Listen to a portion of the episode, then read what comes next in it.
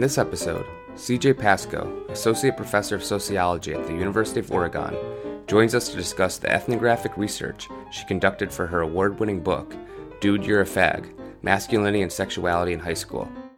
We discuss the joys of being an ethnographer, the difficulties of accessing youth culture, and how entering the school allowed CJ a more nuanced understanding of contemporary masculinity.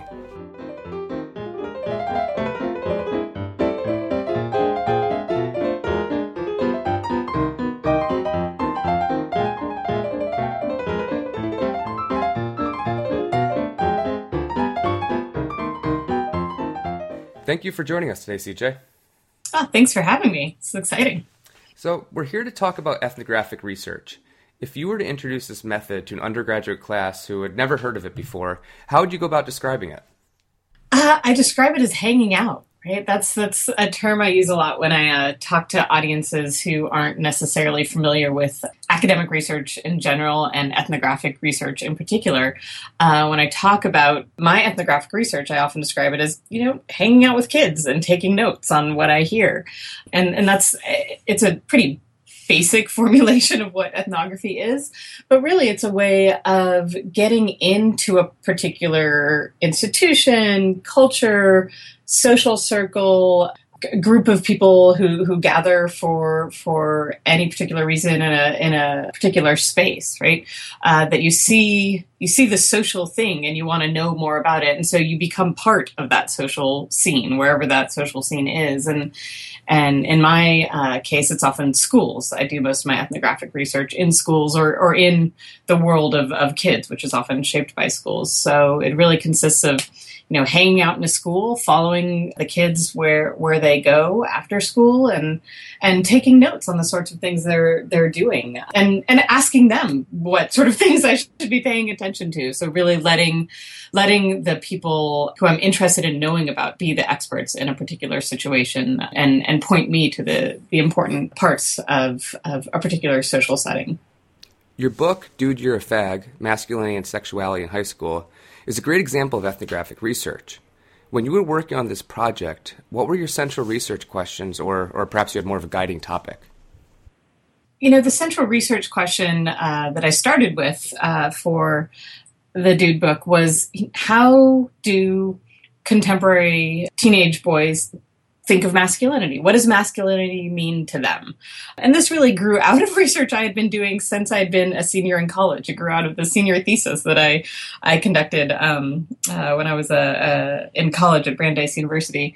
I was really interested in young men's understandings of of masculinity, right? Given that we had had three waves of feminist activism and things had seemingly changed for girls. Femininity had undergone some some cultural changes.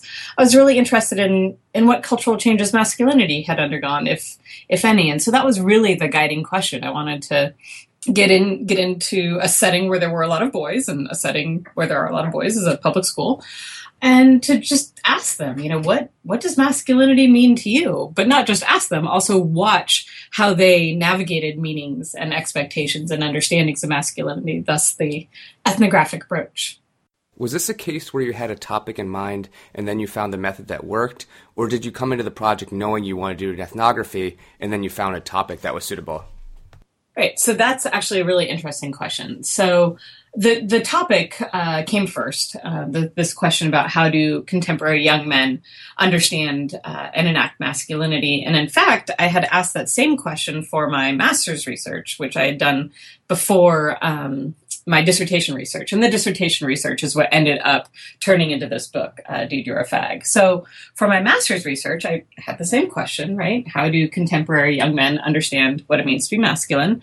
But I used uh, interviewing as a method rather than um, ethnography. And what that meant was I interviewed about 20 middle and working class uh, high school students, uh, male high school students, about their definitions of masculinity. And I actually was frustrated by the final product. They opened up, right? Uh, which was a question a lot of people asked me. Well, how are you going to get young guys to talk to you, right? You're this sort of 20 something woman. How are you going to get these young men to talk to you? You know, teenage boys are notorious for not talking. And, and that was a problem. These, these young men opened up. They told me all sorts of interesting stories. They were very vulnerable in our, our conversations. However, the stories they told me about what it meant to be masculine in some ways were profoundly unsatisfying. It was almost as if they were answering in ways they expected a Berkeley researcher to um, approve of, if that makes sense. I would say something like, "Well, what does it mean to be, you know, a young man in today's world?" And they would answer with something like, "Well, you can be anything. Guys can do anything. Girls can do anything." Right? This sort of very um, liberal answer, right? That that we're all these sort of independent human beings who can make our own choices, and yay, equality. Um, and I, it just didn't feel like I was getting at some of the conflicts that young men um, perhaps might feel around their gender identity. I just didn't quite buy that, uh, given all the research on gender identity, that it was quite that coherent or seamless, if that makes sense. And so one of the reasons I ended up choosing ethnography for the uh, for my dissertation research for for Dude was to get at uh, another way of of understanding young men's definitions of masculinity to see how they enacted it, not just how they verbalized it, right? Because you know we're not always the best as human beings on reflecting on our own experience and and when we're asking people questions we're asking them to reflect fully on their own experience in ways that aren't always reasonable to expect of other people i think would you be willing to talk a little bit more about how your methodological choice fit with your theoretical framing of the question. And I'm I'm particularly curious with your case because of the way you reconceptualize masculinity and how you're you're through the data you're critiquing previous engagements with the topic. I mean, what was really interesting was that when when I started watching young people um, and their gendered practices and enactments, and also then listening to what they were saying, you know, in their reflections about gendered meanings and practices, I didn't always see and hear things that were congruent with one another. So I'd see these young men homophobically harass one another, right? Um, call each other fag, call each other gay. And then when we'd have, I'd do an interview with some man who would engage in, in some of that sort of harassment and I'd ask him about homophobia, and he'd be like, "Oh no, you know, gay guys should totally be able to get married." And so there's this real disjuncture between what I was seeing uh, in my interviews with these young men and what they were doing when they were together. And I think that speaks to the framing of the research project itself, in that, you know, when you ask you know how do young men understand masculinity right? There's not a singular answer right? There are ways in which they understand and enact masculinity in groups and there are ways in which they understand and enact masculinity in these one-on-one conversations. And I, I think that tells us a lot about how gender operates and and the role of of power relations in enacting particular gender norms, right? That what they're doing with one another is really sort of this performative acts of dominance, right? I'm going to show you what a man I am through these particular enactments. And when they were with me, they were sort of enacting this, this sort of different style of masculinity, this sort of new age sensitive guy, kinder, gentler masculinity. And I think that really sort of gets at why a plurality of methods could be really helpful, right? That is not just about these observations in which you're imputing meaning to people's behaviors. And it's not just about interviews when you, you're only asking them about their meaning, right? But it's about looking at the behaviors and their meaning making processes and grappling with the two. And perhaps even sort of holding up a mirror to your respondents and saying, wow, I hear you're saying this, but you're doing this. Um, how how can we make sense of that? And then giving them something to reflect on versus expecting them to have already done all that reflection previous to the interview, which is often what what interviewing interviewers expect of their respondents. So, how did you go about finding the research site for the project? And I'm really interested in that question of access since you're entering schools and interacting with children. Yeah, so that's that's this interesting question, right? What when you are an ethnographer of childhood, which is what I am, and, and you want to research kids, that's sort of this weird proposition, right? We it, it when you start to think about like, wow, where can I go hang out and be around a bunch of kids? You know, it raises a lot of questions about the kind of society we live in. And we live in an incredibly age graded society where kids and adults are really kept separate from one another. And kids are really sort of kept confined, um, especially as of late, right? That, that we confine kids in, in private spaces and really keep them out of public spaces, you know, presumably for their own safety, but also I think as a form of, of control, right? That it terrifies some adults to, to let kids roam free. And so when it came to choosing a site, right, a school wasn't necessarily a foregone conclusion for me. But as I started to think about where where can I hang out with kids? Like, well, could I go to a video game parlor? Those still sort of existed when I was doing this research at the beginning. I'd go to a skate park, I could maybe go to a mall, but lots of malls are cracking down kids hang out. You know, libraries don't let kids hang out. Where was I going to go, right? And so eventually that's led me to think, well, you know, I got to be in a school. That's where we, you know, house masses of, of young people, and so that's that's where I'm going to go. And it's also where they spend most of their waking hours. And so I figured I could use the school as a site to then sort of follow the kids, at least metaphorically, to places outside of the school. But it does lead to this very sort of school centric bias and a lot of research on, on young people, um, my own research included. And getting into school is really, really tough. Uh, and understandably so, don't necessarily want outsiders to come on in and say, hey, come, come look at our educational practices, right? I mean, schools are such heavily surveilled sites uh, at this point and are blamed for so many social ills that they don't necessarily want an outsider in. So I contacted, gosh, I think 50 schools to uh, propose this research. So it was just a, a kind of every school within a, uh, that made logistical sense in terms of where you were located? That, that's a good question. I was located in the San Francisco Bay Area, and I specifically didn't want a school in the Bay Area proper, if that makes sense, right? The San Francisco Bay Area is a very uh, unique spot politically, right? It's known to be pretty liberal um, mm-hmm. and pretty left of center. And I wanted to sort of get away from that. I think Berkeley High is perhaps one of the most overstudied high schools in the country. Um, so I really wanted to, to move away from that. So I actually expanded my radius um, and didn't look at, I think about 45 minutes outside of the San Francisco Berkeley area was when I, uh, where I cast my net, right? 45 minutes and beyond. Um, and I looked for schools. I, my ideal school had a racial breakdown that roughly mirrored California's racial breakdown at large, and the school I ended up with was relatively close to that. Um, and I also wanted to be in a working slash middle class school. I, I didn't want to be at a at an elite school, um, and I also didn't necessarily want to be in an urban school, um, an urban environment. And one of the things that um, I offered to all schools, because I think ethnographers, when they're asking people for favors, should always try to, to respond or offer back whatever they, they can. And so one of the things I offered was free SAT tutoring to students. It was something I did on the side to put myself through graduate school. And I also offered to talk to students about college application processes or review their college uh, application essays. And some of them took me up on it. The the school that eventually let me in did not have me do anything formal, but a lot of different students I talked to, some of whom did grant me interviews, but others were just kids in the school. Um, did take me off up on the uh, the offer to help them with some of their college materials. Did you face any unexpected or surprising barriers when once you entered the school and you were trying to gather this data? I feel like every day was an unexpected or surprising barrier, quite frankly. Right, that's sort of the nature of, of, ethnography, which is like you're just stepping into this environment that is totally not your environment. You're trying to figure out what the norms are. You're trying to figure out who the people are. So one of my favorite examples of how sort of jarring it is to, to get into a sort of mini society that is not your own is, you know, early on in my, my research, I showed up at the school site and I was wearing my standard research gear, which uh, consisted of baggy cargo pants, which were in style at that time, black fitted t-shirt, you know, just one of those Gap t-shirts.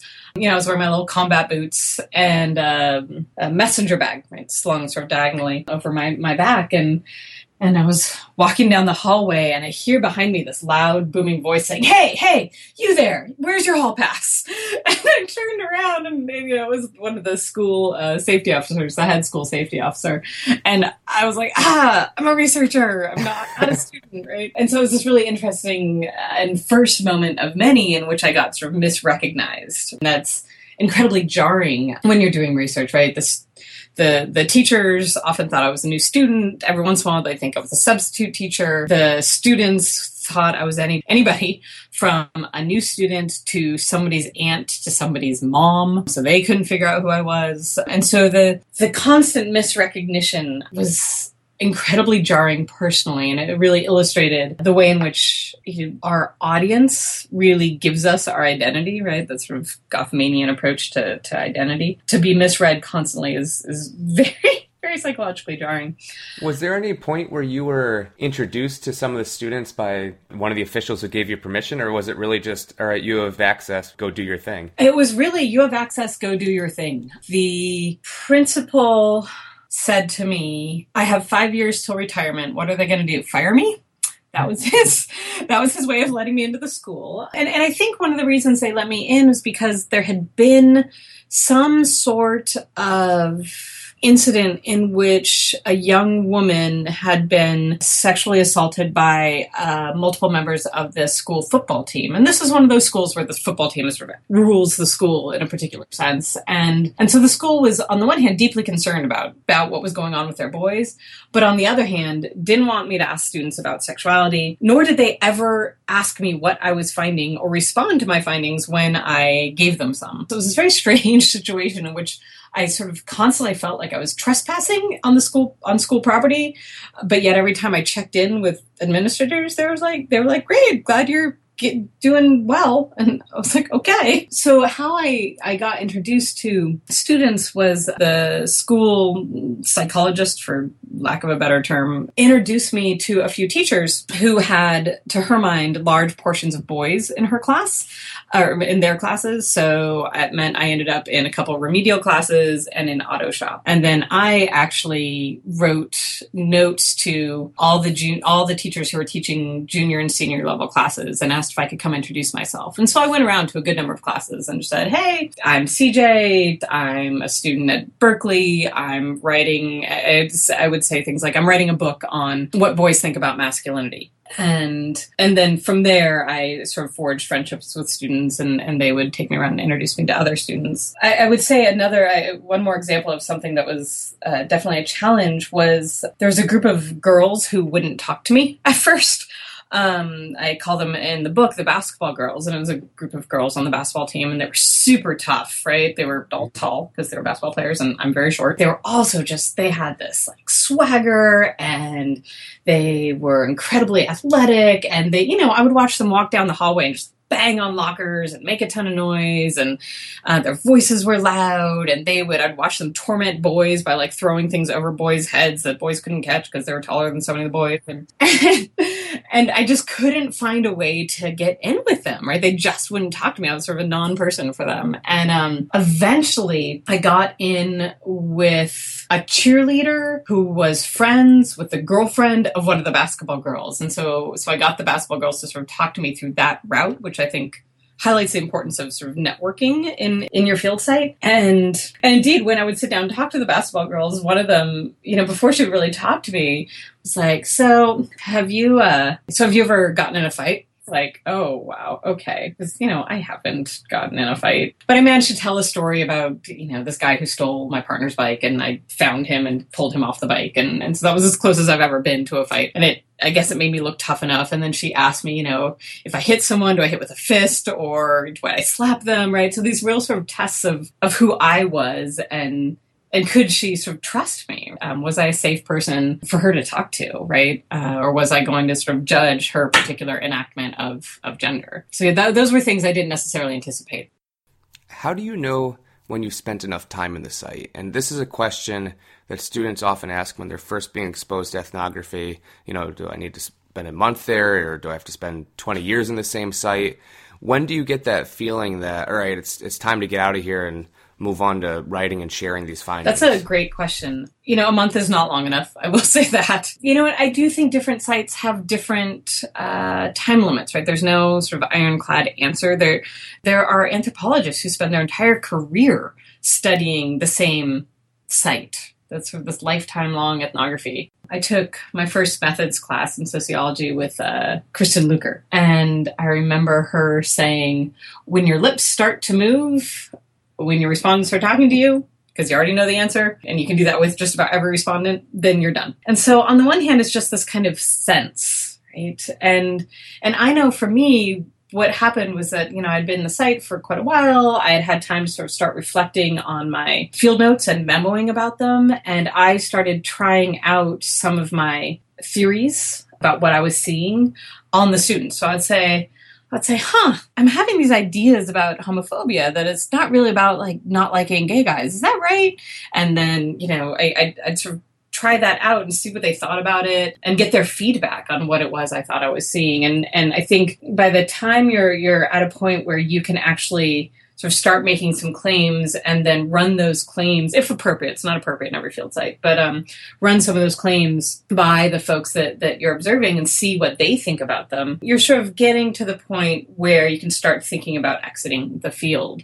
That said, you know, you're never going to answer every question in my i think it's chapter three i wrote a whole chapter on heterosexuality i still have so many questions about that chapter that my entire next book grew out of that chapter right? So it, it's not about, you know, sufficiently answering all the questions, but it's about sort of having enough familiarity with the site and enough evidence that you've drawn from the site that you can start to make some claims and and feel relatively certain that if somebody else were in that site they'd be like yeah i could see how you found that right? Okay yeah i got that.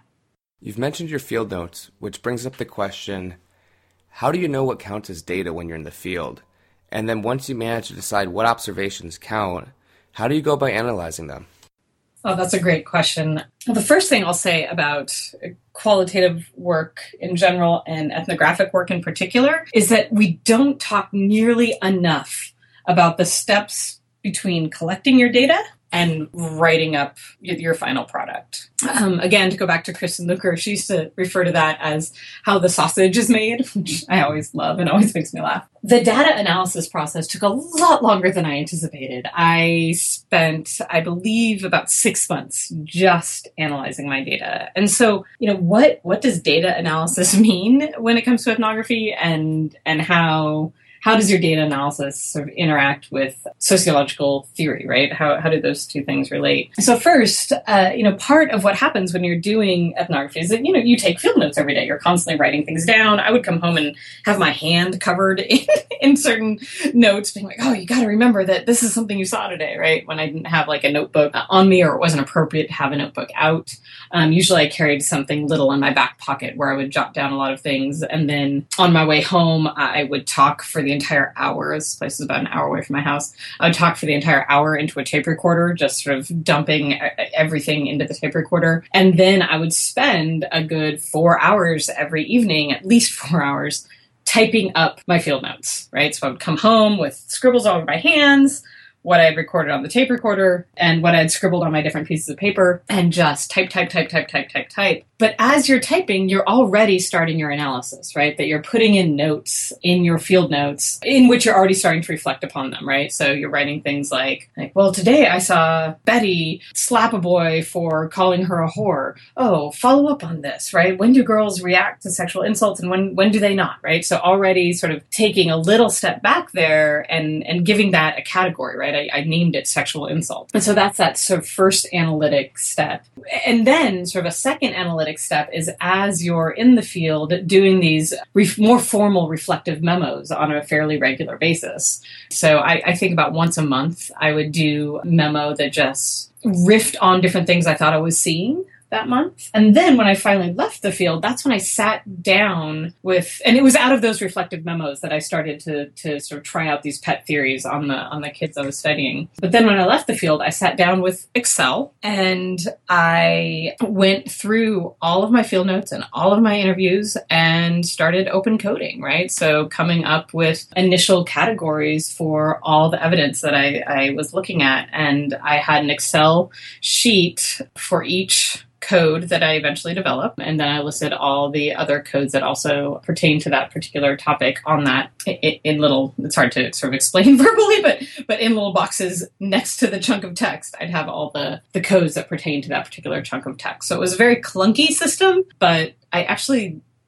really think it worked quite, quite well. And then after I coded everything, then you go back and you do another round of coding, right? You refine your codes, you you sort of abstract um, you, you, move to the next level of abstraction right? That it's not just these sort of descriptive codes but uh, the codes move in a more sort of analytic direction. And that's where you can start really then moving to theory, right? So I'm seeing these sort of analytic codes, right? So how can I move from that to, to what other scholars have said about this particular topic? Uh, and then you sort of have this dialogue back and forth with, well, this is what the literature says, but this is what I'm seeing. And, and one of the places where I really saw that, that happen was, I, I would say two places. One was the sort of actual definition of masculinity that most of the masculinity literature talked about how masculinity was what men do, and that was either an explicit definition or latent assumption in most of the literature on masculinity. And here I was in the setting where kids were like, God, girls can be masculine too. Look at all these girls being masculine, right? And so this, I began this dialogue then between what the literature sort of said or assumed uh, versus what the kids I was studying were saying about um, girls doing masculinity. And then the other, the other time I really remember this engagement between theory and, and my findings were when I started to deal with homophobia because most of the literature, again, up until that point, were like, guys are homophobic. Homophobia is something central to being a guy. Guys don't like gay men, right? You know, the quantitative literature said it, the qualitative literature said it. And then here I was dealing with these guys who were like, oh, yeah, no, we don't really like hate gay people. It just means that you're not a man, right? So really trying to untangle what these guys were talking about, the sort of gendered homophobia, that they were both sort of homophobic and not homophobic at the same time, um, and that what they were were sort of constantly engaging in was gender policing that sometimes took a homophobic form, but didn't always mean homophobia in the way we had meant it traditionally. And so really grappling with that that kind of stuff. This might be a difficult question to answer, but I'm wondering with those two findings or those two examples you just discussed, do you think they were a result of some sort of cultural shift that's happened? Or do you think rather your ethnographic approach allowed you to get at something that previous research just simply missed? You know, that's a great question. Um, I would say for the girls enacting masculinity, I would say that was something about the method because we've always had girls who've acted like boys, right? Oh God, I can't believe I just said we've always. um, but I would say since the development of a sociology of masculinity literature, which is, you know, all of what, 20 or 30 years. Yeah, the more proper yeah. academic way to frame it. right? We've since the beginning of time. Yeah. Uh, you know, there have been girls who, who have acted like boys, certainly since since the more academic discussion of masculinity has has been occurring.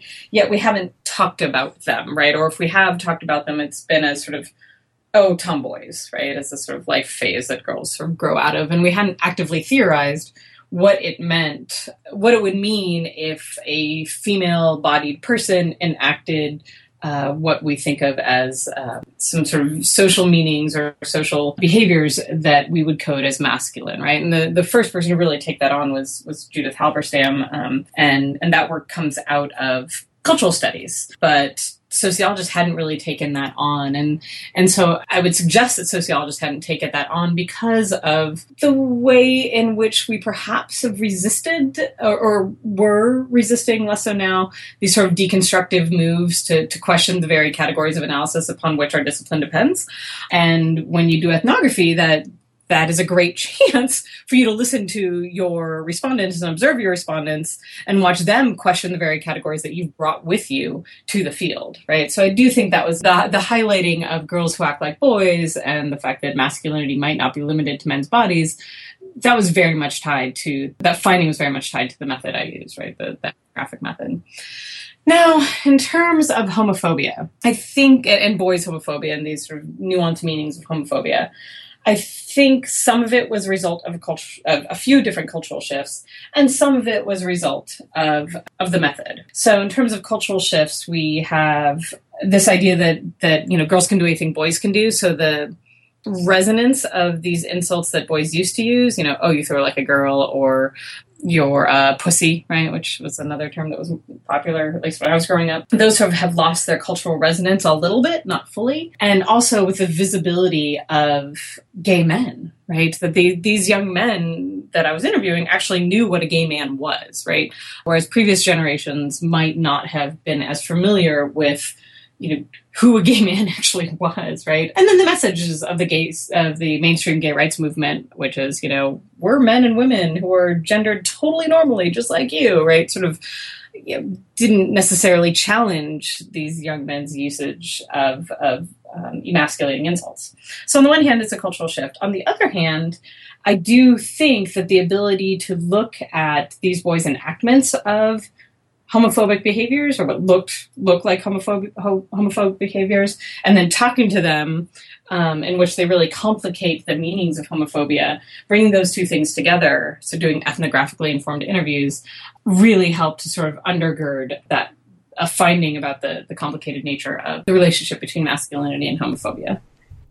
That leads into the next question i wanted to ask you and that relates to this idea of generalizability and that's a central concept when students are first learning about research methodology, but they often struggle with you know how does that relate to ethnography where it's it's so focused on the on the depth of the case and the detail. So how did you deal with that concept when you were working on this project? Right, right. Generalizability. Oh, yeah, this is a question I get asked a lot because you know I studied one one high school, and so you know how how do I know it's not just this particular high school? And I don't know that any one study can settle a question of uniqueness, if that makes sense, right? I mean, I think we do fetishize generalizability uh, in terms of social research. Like, can we extend this to the rest of the population? And I'm not sure that I'm a huge fan of that, right? Uh, so often I I suggest that perhaps generalizability is not the question we need to be asking.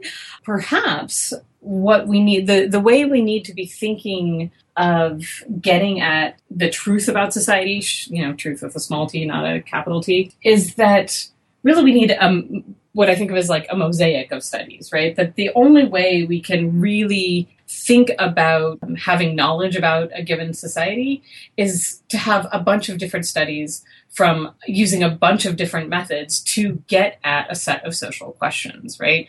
That, that that in the end will yield a better picture of any given social phenomenon than will one study that can lay claim to generalizability, if that makes sense. Because every study has parameters.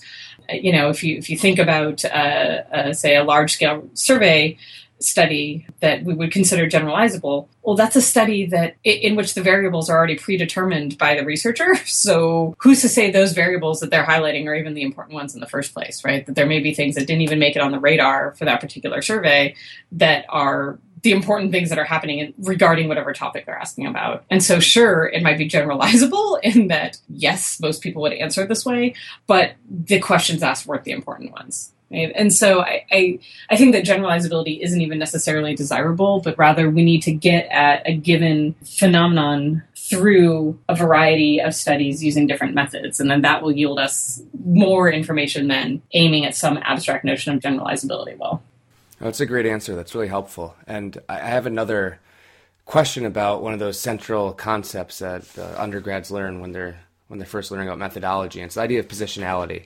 And that seems particularly pertinent to your project where you're headed into these high schools. Again, you're, you're interacting with these children, um, you're, you're dealing with questions of sexuality. So, how did you address that during the research or even afterwards during the analysis?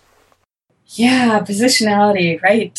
Oh, this is something I've been thinking about a lot as I've been preparing to go back to a high school to do more research, you know, and, and I'm much older now. So I think a lot about my age in terms of positionality regarding the kids that, that I research, right? I'm, I'm 41 years old now and I'm old enough to be their mom now, which I was definitely not when I was doing the research for Dude. And then I did a project, sort of an ethnographically informed project between Dude and the research I'm about to do, in which I was sort of in my mid 30s and I just had my first kid. So I sort of went through, I became a parent as I was researching teenagers as well. And, and that was sort of this interesting shift in terms of my positionality. And so, you know, there, there are multiple ways to think, uh, to think about, in which I think about my positionality with these kids, right? In terms of my racial position, my particular gendered enactment, both that I'm a woman, but at the time I was researching those kids, I didn't look like sort of the typical women they knew, right? I had short hair, wore baggy pants, that kind of thing. That I'm queer, which can certainly build bridges with some kids and really sort of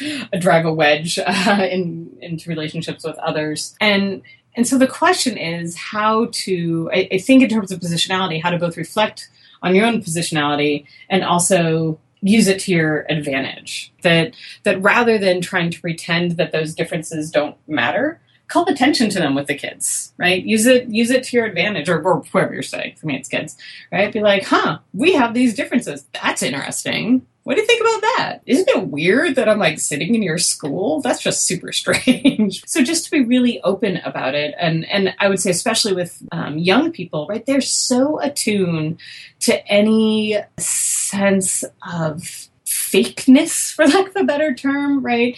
That like you know we all can remember that teacher in high school who's like i'm going to be cool just like you guys. I'm going to relive my high school days. And you're like oh wow you're kind of a loser. And so to to just sort of acknowledge right like wow what kind of loser goes back to high school? Me apparently. And and to sort of be open about it. And that you know in terms of age to call attention to that and in terms of gender you know to call attention to perhaps I, I, I would do that with kids in terms of my my gender position be like wow yeah i'm totally different than some of the girls here. That's weird. Um, and we'd have a conversation about it. Now, in terms of sexuality, when I researched Dude, I was not out to the students. When I did my next project where I researched um, young people's new media use, I was out. I mean, both times I was like out in my own life, but I wasn't out in the field. And in part, that was because when I researched Dude, I was I was actually quite scared that I would get kicked out of the school uh, if if I were out. That said, so, so it might have been more about the adults than even the kids themselves. You're thinking, or I absolutely think it was more about the adults than the kids themselves. You know, the queer kids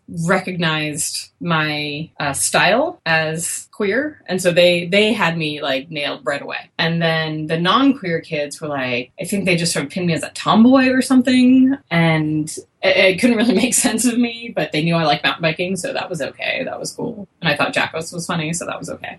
But that was this interesting moment where i did actually put some barriers up around who i was as a, as a person. And i think that that's that's this interesting thing to reflect on uh, in terms of ethnographic work in the age of new media at this point that I think ethnographers took for granted for a long time that we could separate our audiences, that I was in control of who knew about my sexuality or I was in control of who knew about my personal life and that I was there to study them. But in an age in which we have these sort of digitized identities and these online social networks, you know, the ability to separate those audiences and carefully craft a particular identity is is a lot harder actually um, that's something ethnographers have to take into account is like where the field ends and begins and it's interesting that, that you asked about my positionality in, in terms of the analysis because when i first sent out the, the book draft uh, for review the reviewers really wanted me in in the book. They wanted me to sort of be much more present throughout the text rather than they, they felt I was too absent. That, that, they wanted more of my positionality throughout the book, and and it was something that actually made me a little scared at that point. That I I, think I hadn't developed enough as a scholar yet. That I felt like if I revealed sort of too much about my positionality throughout the text, that people wouldn't take it seriously. That would feel more like my own sort of personal story rather than like sort of legitimate scholarly ethnography. And and I think that that that had a lot to do with the way in which we we assume or we valorize things like objectivity and distance between the observer the observed, right? Which is something that Dorothy Smith, a famous feminist scholar, really critiques. That that we're all a part of what we observe, and that our positionality determines what we observe. And and I think as I've matured as a scholar, that's something I feel much more comfortable with. But I think it's really scary when you're first starting out doing scholarship to be so open about your positionality. Although I would encourage people to do it I would also acknowledge that it's, it's quite nerve wracking, at least it was for me. If you don't mind, let's talk a bit more about the book itself. So, the book has been successful. There's been two editions. I believe the most recent was in 2011. Um, so, it's popular in the classroom. People are very complimentary of the writing. So, do you have any advice to give, or were there any tricks that you used to make it more accessible? Um, did you have a particular audience in mind when you were in that stage of the project? Well, I always wanted to be a writer. I had gone to college with the intention of being an English major. I love to write, I love to read. Uh, so I think that really shaped how I wrote up my findings. That I, sort of my early training in writing, although grad school did try to beat it out of me in sociology in general. That's, that speaks highly to the discipline. I also highly valued good, clear, evocative writing. Arlie Hochschild's writing is in that line, um, and she was one of my mentors. And so I, I, thought of myself as a storyteller. So my job here is to tell a story, and to tell a good story, you need to be clear. That said, I know that social theory can't always be clear, right? There's a reason that Judith Butler's work is is tough to get into because she's using language to talk about the existence of language and how language works, and that's very very hard to do. And that said, I, I think that we do need to strive for clarity without oversimplification. And, and that was my goal in the book. And so what I did was I sat down with books that I loved and tried to emulate them. So I sat down with Arlie Hochschild's books. I sat down with uh, Women Without Class. Uh, Shades of White was another book that I uh, loved. It was a high school ethnography. And just sort of poured over them and looked at what those authors did and how they told stories and how they brought you into the lives of the people that um, they studied. Oh, and Ain't No Making It. Oh, wow. Yeah, that was, that's one of my favorite ethnographies of all time. And, and I think it is one of these ethnographies that just draws you in and you're sort of with the hallway hangers and you're with the brothers and you feel so present. And, and I think that's the gift of ethnography is that you can bring your reader on this journey with you and put them in that setting because it's storytelling. To conclude, we like to ask our guests to return to that hypothetical classroom we started with where you're presenting this approach to undergraduates who never before heard of it. And first, we'd like to ask you to just reflect on the limitations of ethnography. Um, so, thinking back on your project, kind of what are the weaknesses, or, or uh, maybe what can you not do? Okay, great. Wow. So the limitations of ethnography.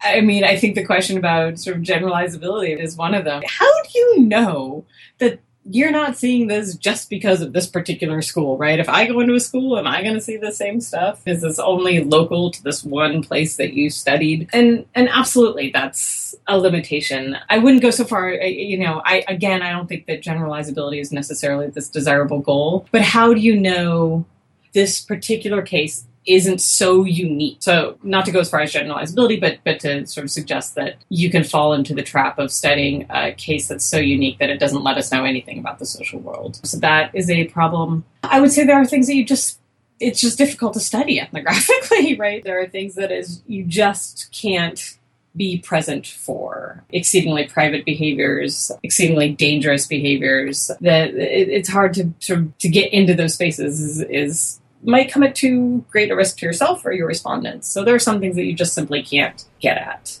All right, now the more exciting part. You're standing in front of that room, you've got all these eager undergraduates listening to you, here's a chance to pitch ethnography. So, why this method? Why is this approach they should take to research? Oh, What's great about ethnography is there's a rush that I would say you get from the ethnographic experience that stepping into a world that isn't yours and learning about this world and sort of immersing yourself in in a world, you know, again that isn't yours, but it also is yours. You have all sorts of connections with whatever world you're studying, even if it seems different from your own. And and this process of of making those connections and also realizing the differences, you know, is is a rush in a way. You leave the field and and and you go back to your sort of familiar surroundings, and, and it's just this feel of like, whoa, I'm seeing really cool stuff. This is awesome. And and, and so I, I think that's a feeling that every researcher should, should have. I think it also gives such an important voice to folks who don't often have a voice. So so one of the things that, that we find with with research is for instance like survey research. The voice is really the voice of the researcher. They have decided what categories are important and what questions shall be answered. And when you're doing ethnography, you're handing that over to your respondents. You're like, you guys tell me what's important. You guys tell me, you know, what's happening in this particular social world. That that you sort of reverse in the best case scenario that that power relationship so that your job is to give a voice to folks who are not, you know, the ones who have been anointed by the university to sort of make pronouncements about the truth of the social world. And I think that is a is a really cool process, um, and I think a politically important process to to make sure that multiple voices are heard, not just the voice of of the researcher. I also think ethnography is important because when we're talking about issues of, say, social justice, that there's a, a, power in place that doesn't necessarily come through in other kinds of, of research. That is, you know, when you ask me about the story, the process of writing Dude and and and the narrative process, there's something about the stories being grounded in a particular place where your readers can sort of like feel that place. They can feel it, they can smell it, they can hear it. That is really important that we might not always remember the specific, I don't know, statistic or finding, but remember the emotions that ethnography sort of pulls in us, right? And, and inspires in us.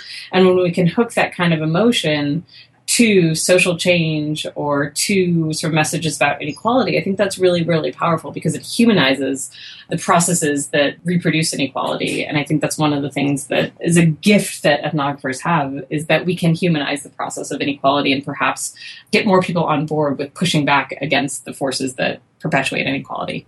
Great. That, that's such a perfect and powerful point to end on. Thank you again for joining us today. We really appreciate of it. Of course. Thanks for having me. On behalf of me, Sarah Lageson, and my co producer, Kyle Green, thank you so much for listening. And remember, please give methods a chance.